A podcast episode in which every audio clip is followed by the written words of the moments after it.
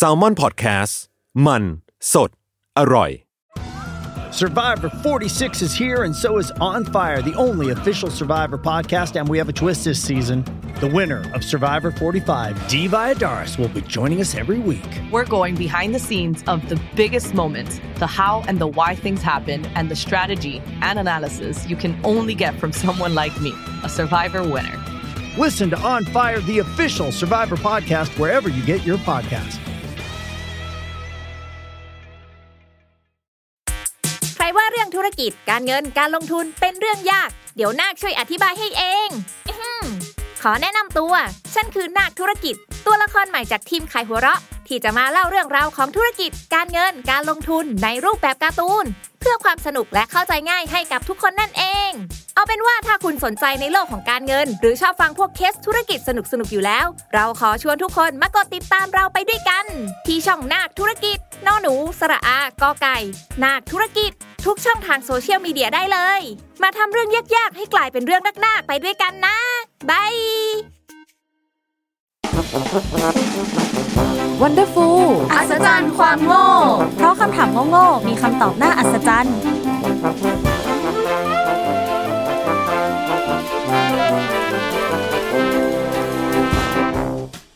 สวัสดีค่ะ พบกับรายการ Wonderfool อัศจรรย์ความโง่ เพราะคำถามโง่ๆมีคำตอบน่าอัศจรรย์ค่ะ วันนี้อยู่กับพวกเรา 3 คนเหมือนเดิมนะคะแสตมป์ content creator intern Salmon Podcast ค่ะเฟิร์น editor intern Salmon Podcast ค่ะพลอย content creator inter n Salmon Podcast ค่ะเฮ้ยแหมวันนี้เราก็กลับมาใน EP สุดท้ายทิ้งท้ายของเราแล้วเนาะใช่ อืม ดึงดราม่าดึงดราม่าแกดึงดราม่าแน่นอนมันเศร้าเว้เฮ้ยยซึ่งจริง ๆ อะ EP เนี้ย มันจะออนวันที่4ใช่ไหม4กันยาอืมซึ่งวันนั้นใช่เป็นวันอาทิตย์วันอาทิตย์ใช่จบแล้วเออเป็นแค่เป็นวันอาทิตนี้ย์เฉยๆใช่อ้าวไม่ได้มีอะไรพิเศษหรอไม่มีพูดเฉยๆพูดเฉยอ๋อเหมือนเป็นการย้ำอีกทีๆใช่เป็นการย้ำว่าว่าเราจะออกวันอาทิตย์นะคะ ติดตามชม แต่นี่เป็นอีพีสุดท้ายแล้ว แต่นี้เป็น EP สุดท้ายแล้ว แต่เราก็พะฉะนั้นย้ำอยู่ ก็ยังย้ำอยู่ทำไมนะอะอันนี้ก็เป็นอีพีสุดท้ายของพวกเราเนาะหลังจากที่เรามีคำถามโง่ๆมาฝากทุกคนแบบมากกว่า 20คำถามเลยอะอืมที่ผ่านมา ก็จริงก็จริง ถือว่าเยอะมากๆ รู้เลยว่าเป็นคนยังไง รู้เลยว่าเป็นคนขี้สงสัยละกันเออ น่าสนใจ และหัวข้อของ EP นี้ก็ไม่ใช่เรื่องไกลตัวเหมือนกัน เป็นเรื่องที่ใกล้ตัวมาก ๆ ด้วยก็คือเรื่อง ภาษาอิชูอ่าเออภาษาอิชชูเวอร์จริง ๆ หัวข้อนี้ก็เป็นหัวข้อแรก ๆ ที่พวกเราแบบจะเลือกกันมาทำเนาะอืมอืมแต่เอาไว้ EP สุดท้ายเพราะว่าค่อนข้างพิเศษ ค่อนข้างพิเศษเออมันเด็ดเนี่ยคือหมวดเนี้ยเป็นหมวดที่มีคำถามโง่ๆเยอะมาก แต่เราก็คัดมาเหลือแค่สามคำถามเหมือนเดิม แต่พอเราไปหาคำตอบมันเนี้ยก็รู้เลยว่าคำถามโง่ๆที่เราคิดขึ้นมา มันไม่โง่เลยเว้ย ใช่ มันมีสาระอีกมันแล้วมีอะสาระสุด เออ งั้นมาเข้าคำถามแรกกันเลยดีกว่า เดี๋ยววันนี้เราขอเริ่มก่อนเอง อย่างแรกเลยขอเกรินก่อนว่า เรื่องที่เราจะพูดวันเนี้ยเป็นเรื่องเกี่ยวกับสำนวนสุภาษิตๆอืมอืมคือตั้งแต่เด็กจนโตอะเราก็จะได้ยินพวกสำนวนสุภาษิตอะไรอย่างงี้มา ค่อนข้างเยอะมากเลยเนาะ เออ มีคำพังเพยด้วย ทีนี้ทั้งสองคนรู้ไหมว่าสำนวนสุภาษิตแล้วก็คำพังเพยมันต่างกันยังไง ไม่ทราบเลยค่ะอาจารย์ กูตกภาษาไทยอะข ออภัยค่ะ เออไม่เป็นไรคือ ตอนแรกอะก็เข้าใจว่าสามคำเนี้ยมันเหมือนกัน แต่จริงๆแล้วมันใช้ไม่เหมือนกัน แล้วมันก็มีแบบจุดประสงค์อะไรอย่างเงี้ยที่ต่างกันด้วย ก็คือสำนวนเนี่ยมันจะหมายถึงถ้อยคำที่มีความสั้นกระชับ แต่ว่ามันแฝงความหมาย สุภาษิตก็คือคำที่มีคติสอนใจเตือนใจให้ข้อคิดประมาณนี้ ส่วนคำพังเพยมันจะเป็นถ้อยคำที่ใช้เปรียบเทียบเหตุการณ์ แล้วมันก็เน้นการติชมมากกว่าการสั่งสอนอะไรประมาณนี้ เออ คือจริง ๆ มันก็เหมือนเป็น การสอนการให้แง่คิดอะไรอย่างเงี้ยแหละ จริงๆมันก็อาจจะไม่ได้ต่างกันเท่าไหร่ แต่ว่าก็เอามาฝากกันเผื่อคนที่ยังไม่รู้เนาะซึ่งสุภาษิตกับคำพังเพยเนี่ยมันเป็นสับเซตของสำนวน วันนี้เราก็เลยจะเรียกรวมๆว่าสำนวนไปเลยละกัน ทีนี้ขอถามอีกทีว่า มีสำนวนไหนที่แบบทั้งสองคนคุ้นหูกันบ้างไหมเอาที่เฟิร์นก่อนคิดอะขี่ช้างมีไหมมาไหม ขี่ช้างทำไม จับตะกะแตนเออ ขี่ช้างไหนเราจับไม่ได้ตะเรากไม่แตนประมาณนี้ อะแล้วพลอยอะเอ่อไก่เห็นตีนงูงูเห็นนมไก่ใช่ประมาณนี้ตำน้ำพริกละลายแม่น้เฮ้ยำไก่แก่แม่ปลาช่อนนี้นับไหม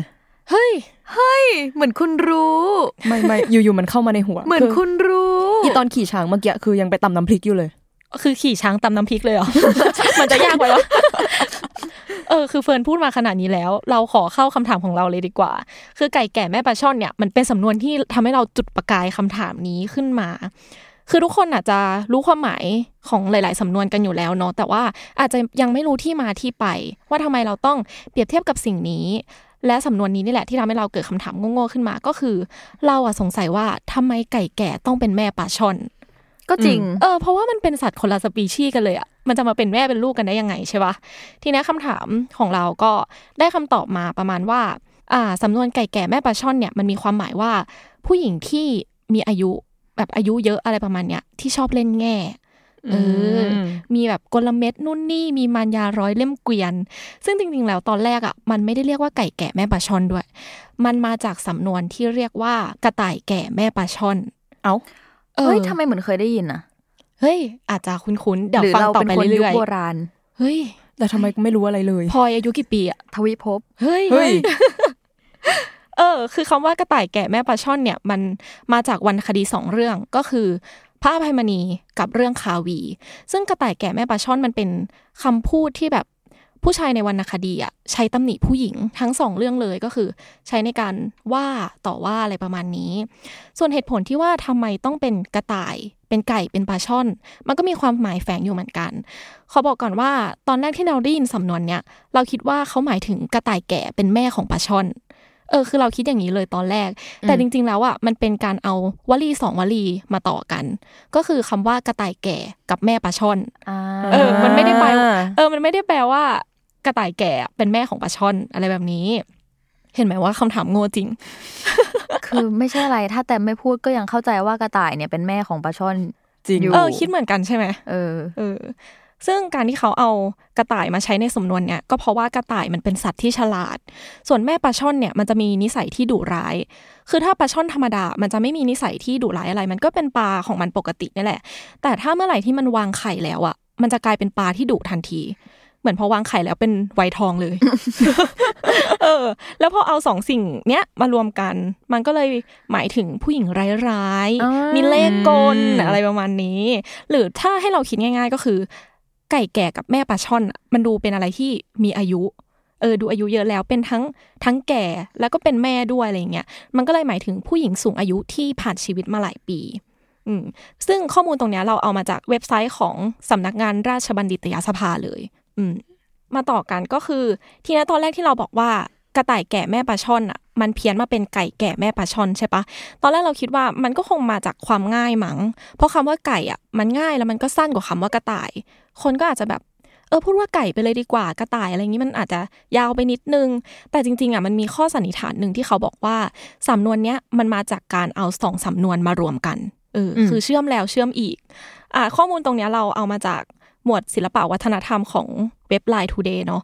ตามความเข้าใจของเราก็คือ ในหนังสือเรื่องราชาธิราชเคยได้ยินกันไหม เคยได้ยิน เออวิชาวรรณคดีอะไรอย่างนี้เนาะ คือมันมีการแทรกสำนวนว่า ไก่แก่แม่ปลากัด งงกว่าเดิมอีกอันนี้ เอ้ยเดี๋ยวฟังไปเรื่อยๆเดี๋ยวจะเข้าใจอ่าก็คือไก่แก่แม่ปลากัดเนี่ยมันปรากฏขึ้นในตอนที่พระเจ้าราชาธิราชเขายกยอความดีความชอบของสมิงพระตะเบิด ที่เขาไปชนะในศึกพญาภูกาม เอออันนี้ก็จะเป็นเรื่องของ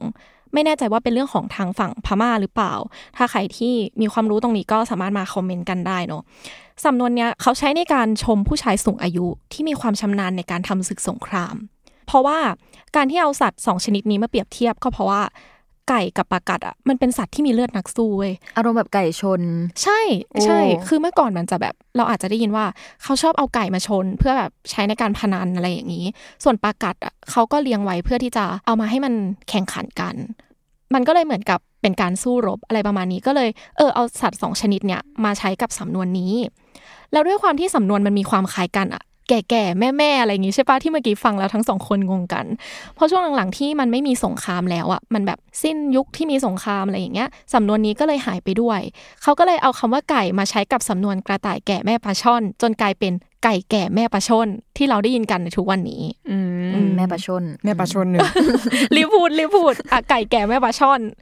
คือที่มามันก็มีประมาณนี้เลย ตอนแรกอะเราคิดไว้ว่าเราจะทำเรื่องสุภาษิตใช่ปะแล้วก็คิดว่า คงเอาหลาย ๆ สำนวนที่แบบเกี่ยวกับสัตว์อะไรอย่างเงี้ยมาพูด แต่พอหาข้อมูลของสำนวนเนี้ยมันเยอะมากเลยอะแล้วก็คิดว่า เออเราแบบเน้นสำนวนนี้ไปเลยดีกว่า ให้ทุกคนแบบรู้ว่าเออมันมีที่มายังไง แต่มันก็ไม่ใช่แค่สำนวนนี้ที่มีที่มาที่ไปที่มันแบบมีเรื่องราวอะไรอย่างเงี้ยคือถ้าใครที่อยากรู้เรื่องเกี่ยวกับสำนวนสุภาษิตคำพังเพยก็เข้าไปดูได้อย่างเว็บไซต์ของสำนักงานราชบัณฑิตยสภาเนี่ยเขาก็มีข้อมูลพวกนี้ด้วยเหมือนกัน ก็ลองเข้าไปดูกันได้เนาะ เออสำหรับคำถามแรกก็ประมาณนี้อืม interesting น่าสนใช่ใจไม่คิดเลยว่าแบบแค่สำนวนเดียวอะมันจะมีเรื่องราวเบื้องหลังเยอะขนาดนี้อืมอืมจริง ๆคำถามของเราต่อไปเลยละกันอะก็ไม่ต้องพูดอะไรกันมากได้คือคำถามของเราต่อไปเนี่ย จริง ๆ ตอนแรกอะกะเอาไว้ในธีมสัตว์ เพราะว่ามันเป็นเรื่องเกี่ยวกับสัตว์อ๋อคล้ายๆแบบไก่แก่อะไรอย่างงี้ แต่ไม่ใช่ เราพูดถึงทำไมเราจะต้องใช้คำด่าด้วยชื่อของสัตว์ เออเออว่ะว่ะไหนลองลองหน่อยได้ไหมเฟิร์นรอเล่นรอเล่นอุ๊ยอย่าเฟิร์นเป็นคนเลยสุภาพทุกคน เอางี้คือจะบอกว่าไม่ต้องให้เฟิร์นลอง เพราะว่าในนี้นั้น มีอันเพียนี้บต้องเหรขอต้องขอต้องขอบอกไว้ก่อนเลยว่า disclaimer ไว้ว่า เรามีการพูดคำหยาบจำนวนมากไม่เออไม่เรียกว่าเป็นคำหยาบหรอก ถ้าเราคิดซะว่ามันเป็นชื่อสัตว์อะเนาะขำแห้งกันเวอร์อะคำคำแห้ง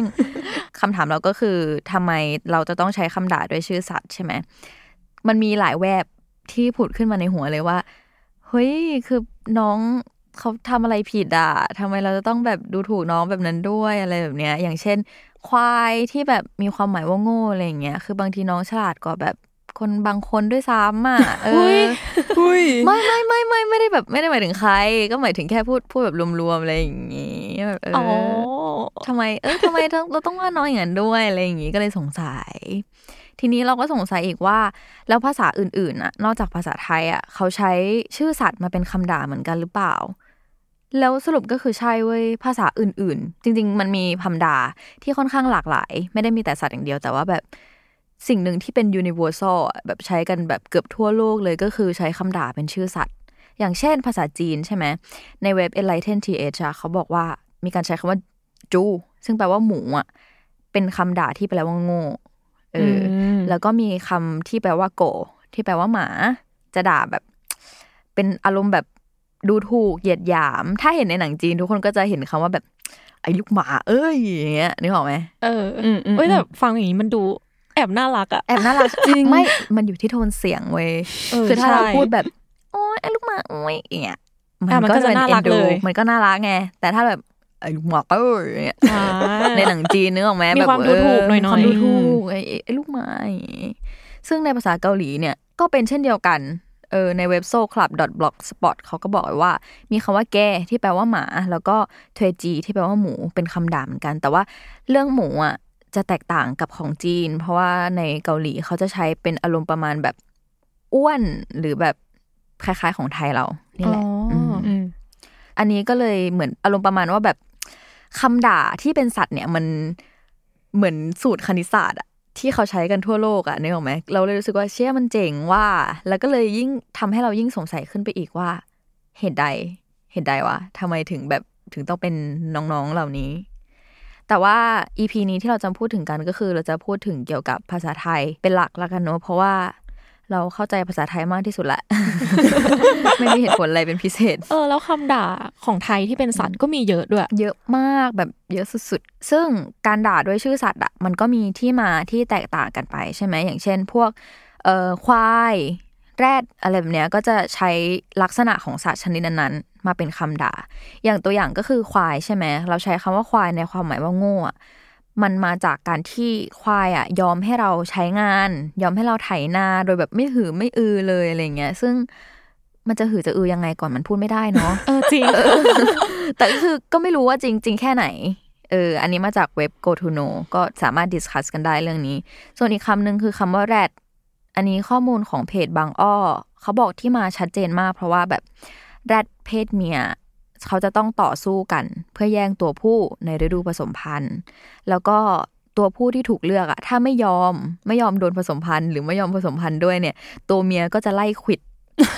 ก็คืออารมณ์แบบโอ้ยน้องเถื่อนอะเอออารเป็มนณ์แบบอยากได้ต้องได้อยากได้ต้องได้อะไรอย่างนี้เขาก็เลยเอามาเปรียบสื่อถึงแบบพฤติกรรมที่มีแบบแรดอะไรแบบนี้ก็เลยด่ากันแบบนั้น อืมแล้วว่านี้ค่อนข้าง make sense แล้วก็มีอีกคำหนึ่งก็คือคำว่าไก่ เราจะเจอกันบ่อยๆ ในโลกของเกมเมอร์นะอ่าเออใช่จริงใช่จริงใช่อารมณ์แบบไก่ว่าอะไรแบบนี้ใช่ไหมอืมซึ่งในภาษาอังกฤษก็ใช้คำนี้เหมือนกัน ซึ่งก็คือคำว่า chicken จะหมายถึงคนที่แบบขี้ขลาดอ่อนแอหรืออะไรแบบนี้ชิคเก้นแบบตรงตัวเลยชิคเก้นอย่างเลยชิคเก้นเลย แต่อันนี้มันมีที่มานะ คือเว็บ Grammar Phobia เขาบอกว่าจริง ๆ ตอนแรกอะไม่ได้ใช้คำว่าชิคเก้นอ้าวเขาใช้คำว่าเฮนเฮนที่แปลว่าไก่แม่ไก่ตัวเมีย ใช่ไก่ตัวเมีย ซึ่งเขาจะเปรียบเทียบ ไก่ตัวเมียกันว่าเป็นแบบคนที่ขี้ขลาด ซึ่งแบบเป็นคำคู่ตรงข้าม ของคำว่าคอกที่แปลว่าไก่ตัวผู้ จะหมายถึงคนที่แบบโดดเด่นอะไรประมาณนี้อืมแต่ไปไปๆมาๆก็เหมือนแบบเปลี่ยนเป็นคำว่าชิคเก้นแทน ซึ่งหมายถึงคนขี้ขลาดแบบโดยรวมอืมๆแล้วก็ยังมีคำอื่นอีกที่เป็นชนิดของสัตว์เหมือนกันคำนี้ทุกคนอาจจะรู้จักกันดี เพราะว่ามันใช้กันแบบตั้งแต่สากาเบือยันเดือรบเลย ก็คือคำว่าเฮียนั่นเอง อ๋อโอ้จริง ๆ ก็ไม่ค่อยคุ้นเท่าไหร่ไม่ค่อยพูดไม่ค่อยอะใช้ใช่ไหมเออออยู่ในสังคมที่แบบทุกคนพูดเพราะถูกไหมใช่ ไม่มีคำหยาบอะไรเลยอะจริง ๆ แบบไม่เคยพูดคำหยาบเลยค่ะ คนเขาดูออกนะคะ ตอนนี้คนฟังแบบจะปิดแล้ว คนเขาดูออกนะคะ เออ คือจริง ๆคำว่าเหี้ยเนี่ยมันเป็นชื่อของตัวเงินตัวทองถูกไหมเป็นชื่อแบบ original เหมือนชื่ออลเล่นปะ เป็นชื่อ original เลยเอ้าจริงเหรอ ใช่แล้วก็คือตัวเงินตัวทองเป็นชื่อแบบ ad vance ขึ้นมาแล้ว ตัวเงินตัวทองเนี่ยเป็นชื่อที่เขาเปลี่ยนทีหลังอ๋ออ๋อให้มันสุภาพขึ้นให้มันอย่งสุปะภาพขึ้น ให้มันเป็นมงคลมากขึ้นอ๋ออ๋อก็คือจริง ๆ อะ สมัยก่อนอะ ชื่อของตัวเฮียมันไม่ได้เป็นคำหยาบหรือไม่ได้เป็นคำด่าอะไร ยิ่งในพระพุทธศาสนาอะมันมีนิทานชาดกตอนหนึ่งด้วยที่พระโพธิสัตว์เสวยชาติเป็นเฮียก็คือ เหมือนเป็นเฮียที่ได้ฟังธรรมแล้วก็ได้แบบว่าบรรลุอะไรแบบนี้ แล้วก็แถมแบบในวรรณคดีสมัยก่อนที่เขียนโดยเจ้าฟ้ากุ้ง ชื่อกาบห่อโครงประพาสทานทองแดง ก็พูดถึงเฮียไว้ด้วยแบบว่าไม่ได้เหยียดหรือไม่ได้อะไรอารมณ์แบบเอ็นดูเล็กๆ ด้วยซ้ำอะไรอย่างเงี้ยว่าแบบเอ้ยตัวอยู่ในป่าน่ารักอะไรประมาณนี้ เหมือนแบบคนสมัยนี้ชมหมาอย่างงี้เอปะออะไรแบบนั้นอุ๊ยจะอืมได้เหรอจะว่าอย่างนั้นได้เหรอเออแต่ก็แค่พูดถึงเฉยๆ อารมณ์ประมาณว่าแบบ เออ ผ่านแล้วก็เจออะไรแบบเนี้ย เราก็เลยแบบ อืมแล้วคนเขามองเฮียมันไม่ดีตอนไหนนะ ต้องเล่าก่อนว่า ไอ้กาบห่อโครงประพาทานทองแดงอะ่ะ คือเขาพูดถึงเฮียที่อยู่ในป่าใช่ไหมซึ่งถ้ามันอยู่ในป่าหรืออยู่ในที่ของมันอะไรเงี้ย มันก็ไม่อะไรก็มันก็เป็นสิ่งมีชีวิตชนิดหนึ่งแต่ถ้ามันเข้ามาในย่านชุมชนหรือแบบย่านบ้านคนเมื่อไหร่อะ มันจะหายนะเลย เพราะว่า ธรรมชาติของตัวเฮียมันชอบกินของเน่า กินตะกุมตะกามอะไรอย่างเงี้ยขโมยสัตว์เลี้ยงชาวบ้านไปกินบ้างอะไรบ้างอะไรเงี้ยคนก็เลยมองว่ามันเป็นแบบมันไม่ดีอะแล้วก็กลายเป็นสัญลักษณ์ของสิ่งอัปมงคลไปโดยปริยาย ซึ่งหลักฐานที่บอกว่าเฮี้ยเป็นคำด่าที่ชัดเจนที่สุดก็คือในสมัยรัชกาลที่5ในเอกสารวชิรยานวิเศษเนี่ยคือพูดถึงเฮี้ยในทางที่ไม่ดีแบบเน้นๆเลย อารมณ์ประมาณว่าอัปมงคลนู่นนี่อะไรอย่างเงี้ย และที่นี้เราอะก็ไปเจออะไรสนุกสนุกๆมา ก็คือคำว่าเฮี้ยคำเดียวเลยอะมันสามารถแตกออกเป็นได้ 12 ความหมายเยอะมาก เออ อันนี้คืออาจารย์ธนุพรพัวพัฒนากุล อาจารย์คณะคุณ ใช่เฮ้ยใช่ชื่ออาจารย์เมย์อืมเอออุ๊ยอาจารย์เคยอยู่คณะศิลปศาสตร์เอกภาษาไทยของมหิดล แต่ว่าตอนนี้อาจารย์ย้ายไปอยู่วิทยาเขตน่าจะกาญจนบุรีอ่าอาจารย์สอนสนุกมาก ก็คือพี่ตั้มแนะนำมานั่นเองนะคะ เรื่องนี้เรื่องของเฮียสิบสองความหมาย คือมันแตกคำว่าเฮียออกมาได้แบบครบครันมาก ๆ แล้วก็แรก ๆ ก็เฉยๆ อ่านๆไปก็แบบแอบอมยิ้มนิดนึงอะไรอย่างนี้เฮียความหมายแรกอะ่ะ ก็คือตัวเงินตัวทองเนี่ยแหละ ที่เรารู้จักกัน ส่วนเฮียที่สองอะ คือเป็นคำด่าอย่างที่ได้อธิบายไปข้างต้น ในความหมายแบบสิ่งอัปมงคลนู่นนี่ก็คือด่าแบบด่าจริงจังด่าแบบโกรธอะเออออืม แล้วก็ทีนี้อันที่สามเนี่ยมันจะเริ่มมันจะเริ่มมาแหละ ก็คืออันที่สามจะแทนสรรพนามบุรุษที่สองแล้วก็สามที่แสดงถึงความสนิทสนม เช่นไอ้เฮียไปไหนมาวะอย่างงี้อ๋อเออจะเป็นแบบแทนใช่เรียกพื่อนแทนตัวไปเลยใช่ไม่ไม่เรียกชื่อแล้วเอออันต่อมาคืออันที่สี่คือจะทำหน้าที่เป็นกรรม หรือว่าแบบเป็นส่วนเติมเต็ม เช่นทำเฮียอะไรอยู่เอ้ยอ๋อกินเฮียอะไรอยู่นะ อะไรแบบมนี้องพี่อะไรบอกอืมอุ้ยอืมหยาบคายจริง อันที่ห้าเนี่ยก็คือจะใช้ในความหมายเชิงปฏิเสธ เช่น สมมติว่าแบบไม่มีงานส่งใช่ปะเราก็จะพูดว่าจะให้เอาเฮียอะไรไปส่งอะไรแบบนี้อ่าเออเป็นความหมายเชิงปฏิเสธ อันที่หกก็คือ รวมๆว่าแบบเป็นกริยาที่เป็นสิ่งที่ไม่ดีอะเช่น อย่าเฮี้ยได้ไหมทำเฮี้ยอะไรเนี่ย อะไรแบบเนี้ยอืมเป็นเฮียอะไรนับไหมอืม ไม่ค่อยแน่ใจเหมือนกัน น่าจะได้อยู่ น่าจะได้อยู่เออ อันที่เจ็ดเนี่ยจะเป็นคำขยายเชิงปฏิเสธ ให้ความรู้สึกแบบไม่พอใจ เช่น สมมติเราโดนถามปะเอ้ย ขออีกที สมมติเราโดนถามว่า ถูกหวยป้างวดนี้ เราก็จะแบบถูกเฮียอะไรล่ะ อะไรแบบนี้ อันที่แปดจะเป็นแนวแนวๆคำแสลงนิดนึง ก็คือเป็นคำขยายที่ใช้ในภาษาพูดเป็นส่วนใหญ่ แต่ว่าไม่ได้ให้อารมณ์ที่ด่าแบบจริงจังนะ คือมันจะเป็นแนวแบบเมื่อคืนนักบอลเล่นเฮี้ยมากอะอะไรอย่างงี้ คืออาจจะไม่ได้แบบว่า เอ้ยเฮี้ยจริงๆอะไรขนาดนั้น แต่ว่าแค่แบบบ่นๆบ่นๆเอออืมบ่นๆเฉยๆ อันที่เก้าเนี่ยจะเป็นคำซ้ำคือคำว่าเฮี้ยๆก็จะใช้ในทางลบ เช่น วิชาเฮี้ยๆแบบเนี้ยนู่นนี่นั่นอะไรแบบนี้ขขำอะไรเอ่ยไม่ มันเปิดเทอมแล้วไงจริงมันเปิดเทอมแล้วอะก็ก็โกรธนิดนึงก็มีบ้าง อันที่สิบเนี่ยก็เป็นคำซ้ำเหมือนกัน ก็คือจะมีความหมายว่ามาก เช่นรถติดเฮี้ยๆน่ากลัวเฮี้ยๆอารมณ์แบบอ๋อรถติดจุดจาดอะไรแบบนี้ หรือว่าเวลาเราเจออาหารที่อร่อยมากๆ เราก็จะชมว่า อร่อยเฮียยังค่ะ อันนั้นเป็นอันที่สิบเอ็ดอ้าวอ๋อเขามีแยกไปอีกใช่มีแยกไปอีก อันที่สิบเอ็ดเนี่ยจะเป็นการใช้คำว่าเฮี้ยๆในทางบวก อย่างอันเมื่อกี้จะเป็นทางลบใช่ไหมอ่าอันนี้จะเป็นทางบวกเช่นน่ารักเฮี้ยๆเลยเฮ้ยเฮ้ย เฮ้ย ไม่ไม่ไม่ได้พูดถึงมึงอ๋อเขินเกอร์แล้วเออท้อเลยท้อน่ารักเลยเฮี้ยๆดีเฮี้ยๆสนุกเฮี้ยๆอะไรแบบนี้ อืมและก็อันสุดท้ายคืออันที่สิบสองเขาจะใช้คำว่าเฮี้ยเป็นคำอุทาน ซึ่งคำอุทานอะ ก็จะแยกออกไปอีก ถ้าเป็นแบบสั้นห้วนแบบเฮี้ยอย่างเงี้ย ก็คือตกใจอืมหรือถ้าเป็นแบบเฮี้ยละ เสียงเบาๆอย่างงี้อะซก็วยคืละอแบบเออะอสุดสท้ายวยละละแย่ละอะไรแบบนี้ หรือแบบเฮี้ยอันนี้ให้ทายเป็นแบบไหนโอ้ว้าวอึ้งปะอึ้งอึ้ง Amazing เออ amazing ประหลาดใจ หรือแบบเป็นเฮี้ยแบบการหัวเราะแบบเฮี้ยเอะเหมือนเหมือนเหมือนธรรมธรรมชาติมากก็คืออารมณ์แบบ ชอบใจหรือแบบสนุกกับสิ่งนั้นๆอะไรอย่างนี้ แล้วก็มีมีอีกแบบหนึ่งก็คือแบบ โอ้ยอีเฮี้ยมึงเขาดีมากอะอะไรอย่างนี้มันก็จะเป็นอารมณ์ประมาณเป็นแบบการแบบวีดเออกรีเป็นดการร้องวีดประมาณเป็นหนึ่งการถูกใจอะไรสักอืมอย่างหนึ่งซึ่งแบบเขาเขียนไว้ว่าแบบมักใช้ในกลุ่มวัยรุ่นหญิงเออมอืมแล้วก็มีอีกคำคือคำแบบคำว่าอีเฮียแบบโมโนโทน เป็นคำที่เป็นอุทานเสริมบทอะที่ใช้เสริมคำพูดให้มันแบบ ลื่นไหลไปในใดอะไรอย่างนี้ใช้กับคนที่คุ้นเคยหรือว่าสนิทสนมกัน เช่นแบบ อะไรเนี่ยพลอยสู้เขาพลอยสู้เขาเหมือนใช้เป็นแบบแทนคำเชื่อมอะไรอย่างนี้เลยแทปะนคำเชื่อมแบบโอ้โห ไปเจอมานะเฮียแม่งแบบอะไรแบบนี้อ่าเออแบบโฟล์โฟล์ให้ประโยคมันโฟล์ก็คือเราว่าถ้าให้พูดรวมๆอะที่เขาด่าเป็นเรื่องของสัตว์หรือเรื่องของอะไรอะไรเงี้ย เพราะว่า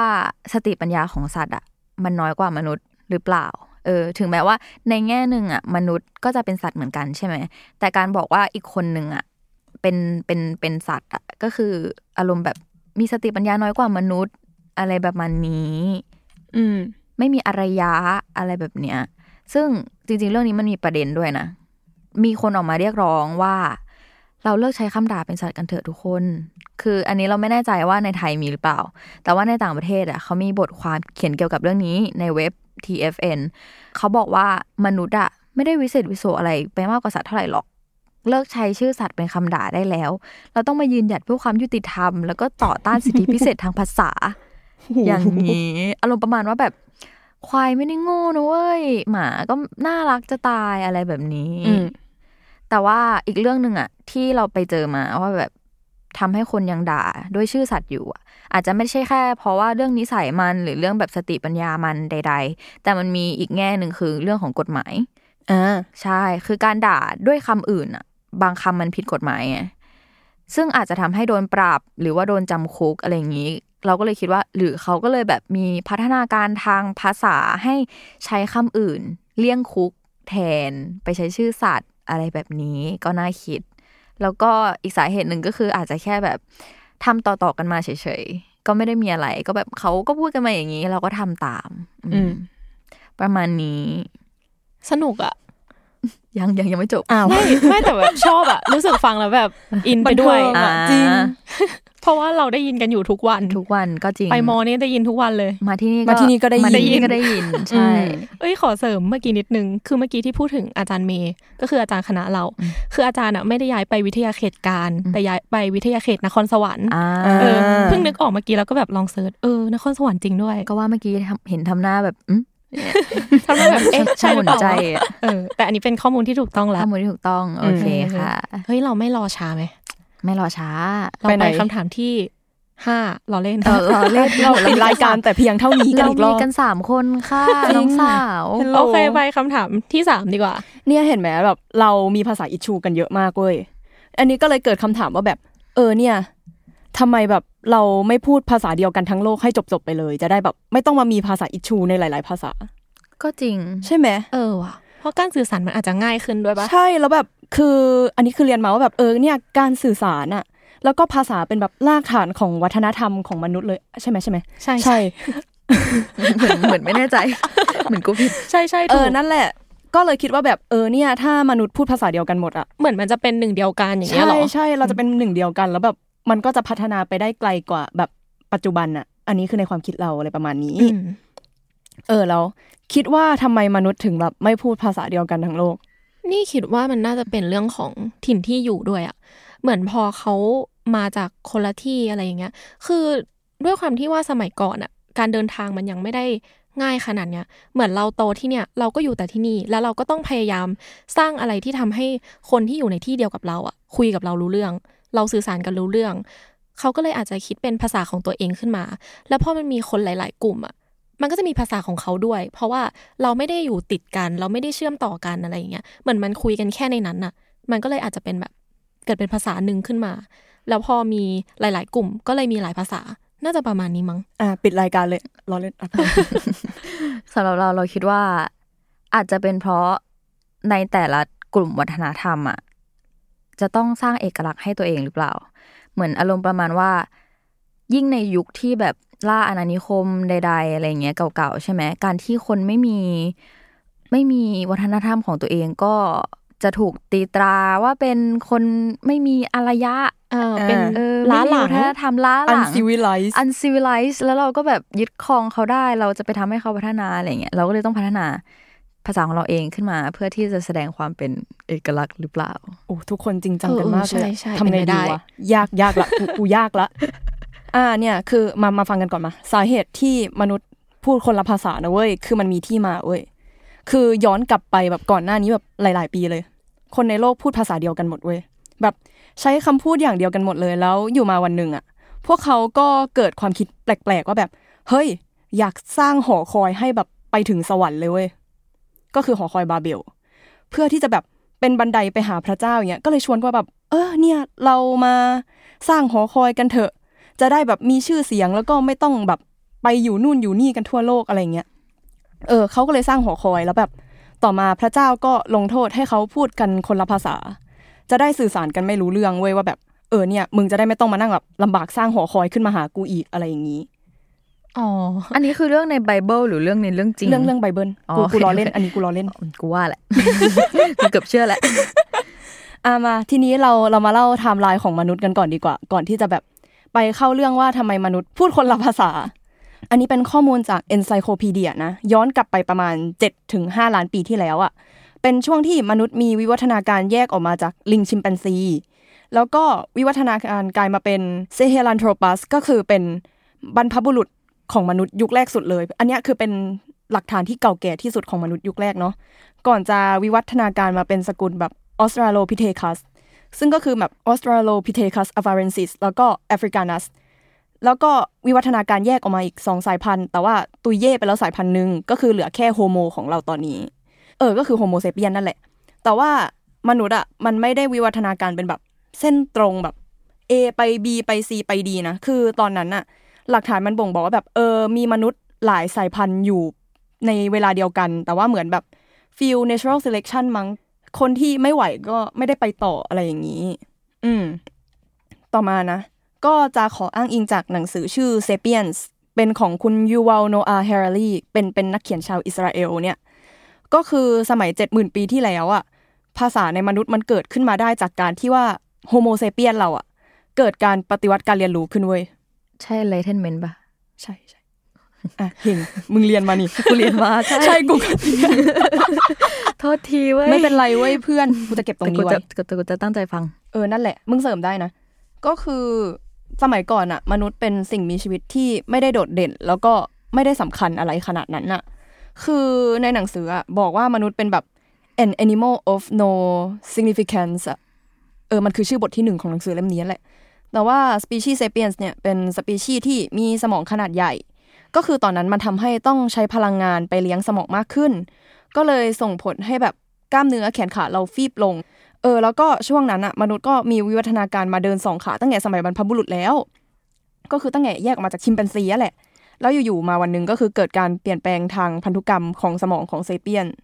ก็คือส่งผลให้เกิดการจัดเรียงตัวของระบบประสาทใหม่ ทำให้เกิดความสามารถในการสื่อสารขึ้น 3 ประการ ก็คือ ความสามารถในการถ่ายทอดข้อมูลจำนวนมากเกี่ยวกับโลกรอบตัว ความสามารถในการถ่ายทอดข้อมูลจำนวนมากเกี่ยวกับความสัมพันธ์ทางสังคม แล้วก็ความสามารถในการถ่ายทอดข้อมูลที่ไม่มีอยู่จริง ก็ประมาณพวกเรื่องสิ่งศักดิ์สิทธิ์อะไรอย่างนี้ สังคม การยึดโยงของคนในฝูงทำให้สามารถสร้างกฎระเบียบสังคมหรือว่าประเทศขึ้นมาได้อ่านั่นแหละก็เลยทำให้เกิดเป็นวัฒนธรรม แล้วก็กลายเป็นประวัติศาสตร์ของมนุษย์ อะทีนี้มาเรื่องของภาษากัน ก็คือจริง ๆ ภาษาของโฮโมเซเปียนอะ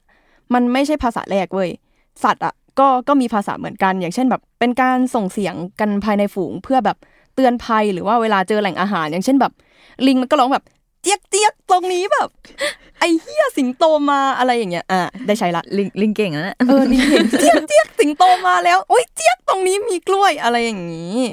เออ หรือว่าแบบ ก่อนหน้านั้นมนุษย์เองก็จะใช้ภาพวาดบนผนังเป็นแบบภาษาเหมือนกันภาษาก็คือชนิดหนึ่งใช่อะไรประมาณนี้ ซึ่งซึ่งถ้าถ้าผิดตรงไหนก็ขอโทษด้วยนะคะ เออ แล้วก็ทีนี้อะเนื่องจากมนุษย์แบบมีความสามารถในการถ่ายทอดข้อมูลไง